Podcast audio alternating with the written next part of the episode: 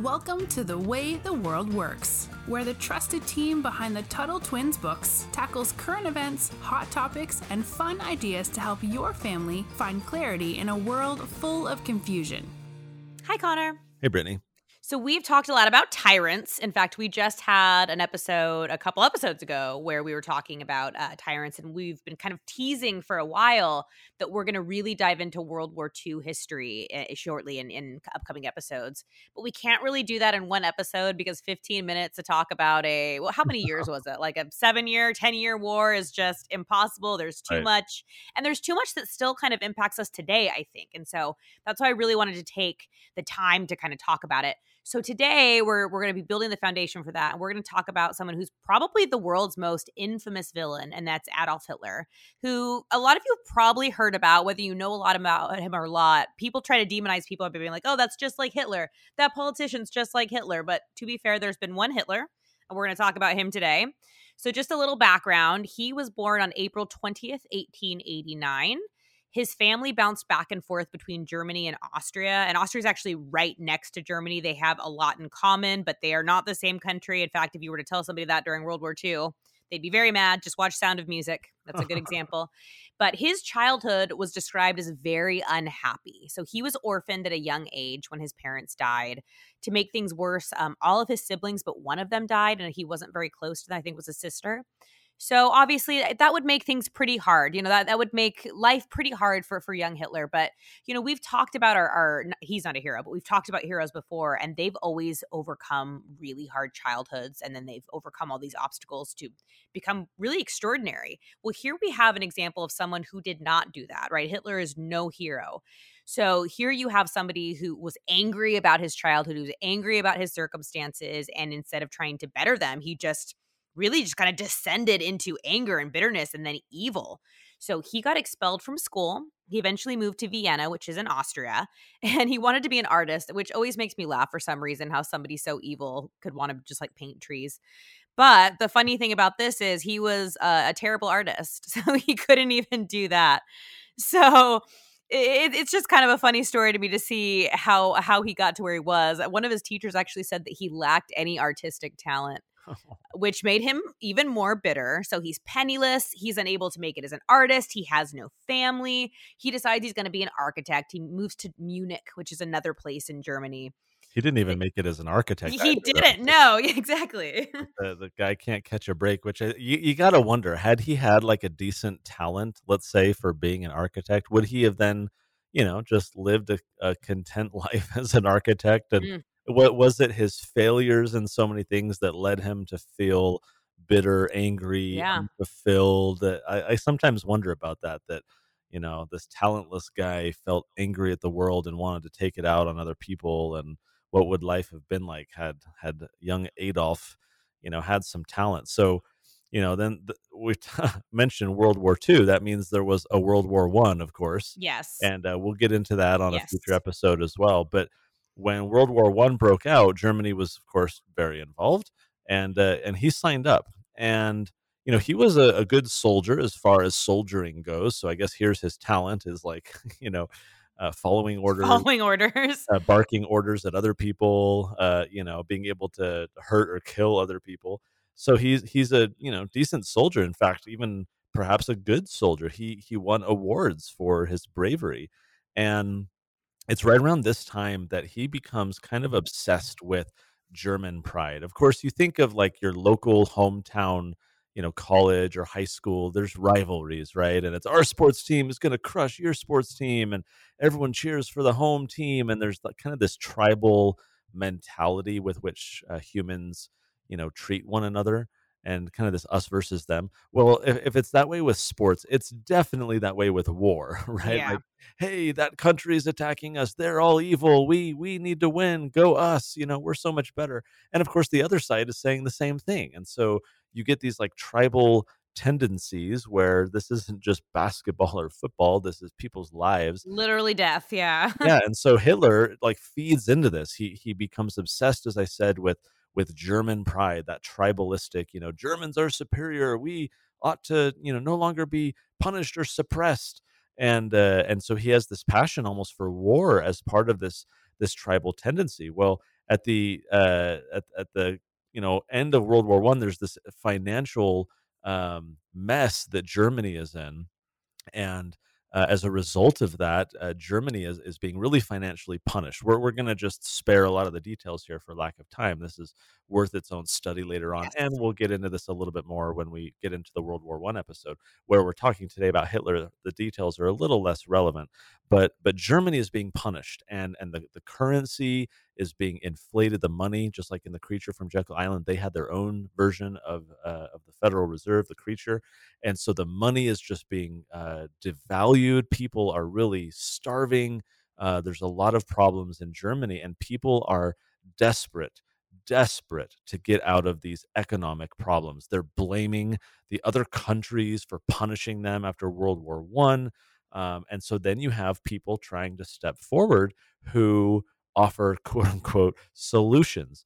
Uh, there's many political parties here in America. We're used to like the Republicans and the Democrats, and then you know little third parties the libertarian party the constitution green party, party. yeah and uh, and and you're and throughout europe you know for a long time there's been tons of political parties and there's not like two major ones there's you know some that are more influential than others but there's a you know you can have one government congress parliament or whatever where there's like a dozen parties represented within you know the the overall legislature and so there was the nazi party but uh, at first there were tons of different parties in Germany. All of these people trying to say this is what Germany should do, and that's what Germany should do. So so Hitler. Uh, you know, he starts to think up his own solutions, again, tied to that German pride about how they can overcome and what they can do to reassert themselves and restore German pride. And people start listening. I mean, he's a good speaker, he's persuasive, he's passionate. People like listening to him. And again, people are so desperate for solutions they're looking for and this is a human tendency we certainly see in our own day and in our own country people want someone else to solve their problem for yep. them right people are looking for someone with ideas or solutions saying hey this is happening to you that's not right i'm going to help you out and and this is why politicians so often rise to power is because they make these promises and people want solutions. They want someone else to fix it. And that was the case with the germans and with hitler as he slowly but then quickly started rising in influence. As people started listening to him he gained a following right? Because people wanted a strong leader. They wanted germans pride to be restored. They wanted all these injustices after world war 1 uh, to be overturned. They wanted the the the monetary, the economic situation to be fixed. And so when Hitler came around as a really persuasive, passionate speaker, offering these plans that were seen as solutions to Germany's problems, a lot of Germans listened. One little side note, you mentioned you know he's a good speaker. I learned this from that Tyrant documentary we mentioned a couple episodes ago. But he got discovered as a speaker, quote unquote, because he was actually an undercover spy for the government, trying to squash like uh, like small groups of political dissidents. And he went to I don't remember. It was like some group that was essentially anti-Jewish, you know, people and he heard them speak and he became infuriated. So he like overtook their meeting and just started screaming as he did when he spoke and that's how his speaking career mm. started. So I just thought that was a little bit of an interesting little tidbit. But one of the scariest part about Hitler's rise to power is that it was done democratically. And you know, you and I have said a lot of times that democracy is not this great thing, right? I can't remember who said it, but democracy is two wolves and a sheep arguing over what's for dinner, and right. obviously the wolves are going to win. So I think I think Hitler's actually a perfect example of this because it wasn't like he cheated to come into power. Um, they believed, the people believed in his message. Like you said, Connor, they were so desperate to get out of the situation they were in. They needed a hero, like they needed a hero. And I'm obviously I'm saying that in quotations. He was a horrible man, but but they needed anything. They're willing to do anything to get out of their situation. So he ends up ruling Germany from 1933 to 1945 you know he is the reason we got into world war ii which again we're going to do episodes on and and like connor said you really can't understand world war ii also without understanding world war one so we'll talk about that and a lot of history professors prefer to just call it the great world war now because they're so close they kind of don't like separating them hmm. but so so hitler is obviously the reason we got into it his whole goal was to to show the world German dominance. And I, and I think the shot heard around the world, so to speak, when it all started was when he invaded Poland, which is which is near Germany. But it wasn't just, it's funny to me because the Germans, were they called the Axis of Evil? They didn't call themselves that, but that's what we called them, right? Mm-hmm. Right. Okay. Yeah. So it was Japan, it was Germany, it was Italy. The interesting thing about this is they all think they're on one team, but had had they won the war, you know Hitler would have gone to war with Japan, right? It, w- it wasn't like he was just going to be like, all right, we all won, yay, let's divide up the world. So I mean, this was a war for for Hitler. This was a war for for German dominance, and he blamed minorities of all sorts, but especially the Jews for for everyone's problems. There was a word called Untermensch. I'm going to say that badly, but that basically means subhuman. So anyone who was not of Aryan blood, who was not you know what we would call you know white or whatever German descent, anyone who wasn't like him or like them, they were considered underhumans. They didn't even count. He cared about life so little. I mean, you have to realize how much the individual just doesn't matter in that kind of society because you're grouped together by who your parents were, who your grandparents were. So really, really scary to live in that kind of climate. So he wanted to to rid the world of all these people who weren't like him and that is like I said collectivism at its absolute worst.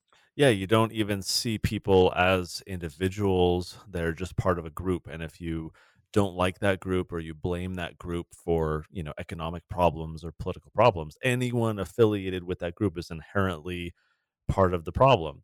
And uh, you know, we're going to do an entire episode later on the Holocaust. Yes. uh, which is part of uh, the story of of the Great War, uh, World War II.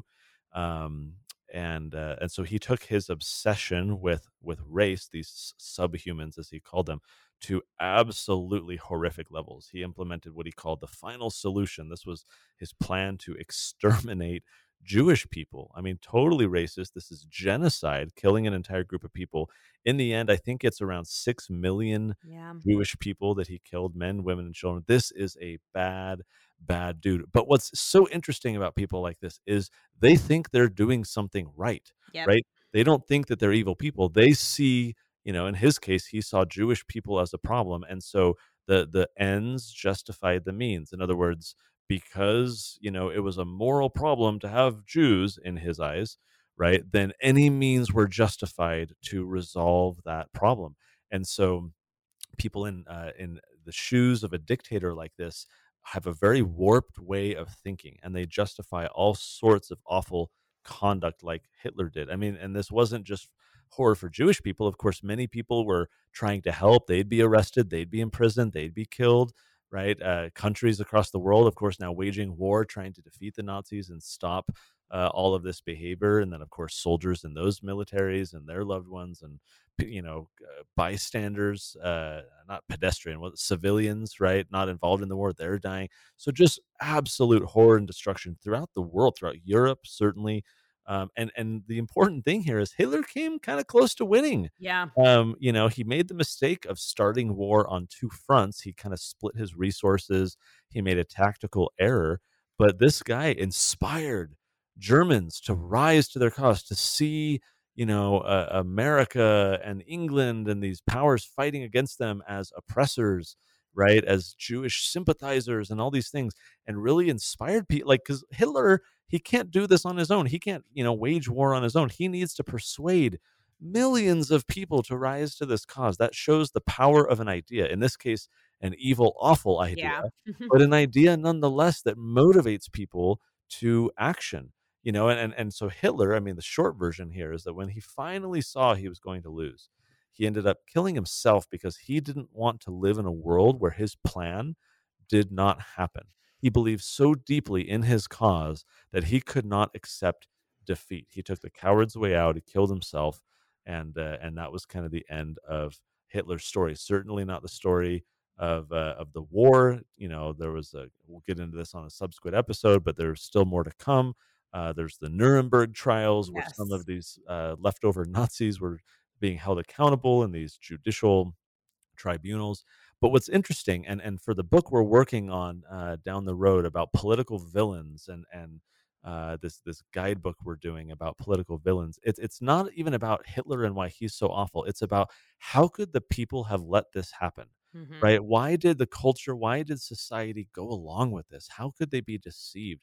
And so, what can we learn from that, right? How can we not be deceived? How can we make sure that we don't go along with any would be dictator, someone trying to rise to power? That, I think, is the interesting question for us as we think of stories like Hitler. It's not just, oh, here was this evil guy and all the bad things he do, but this curiosity about how did he get away with this? Why did people support this guy?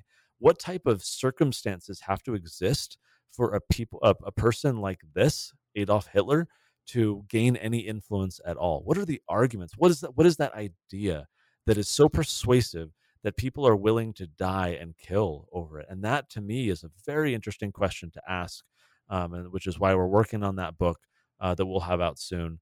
Brittany, thanks as always for chatting. We'll talk to you guys next time. Make sure you're subscribed. TuttleTwins.com slash podcast. Until next time, Brittany, we'll talk to you later. Talk to you later. You've been listening to The Way the World Works. Make sure your family is subscribed and check out TuttleTwins.com for more awesome content.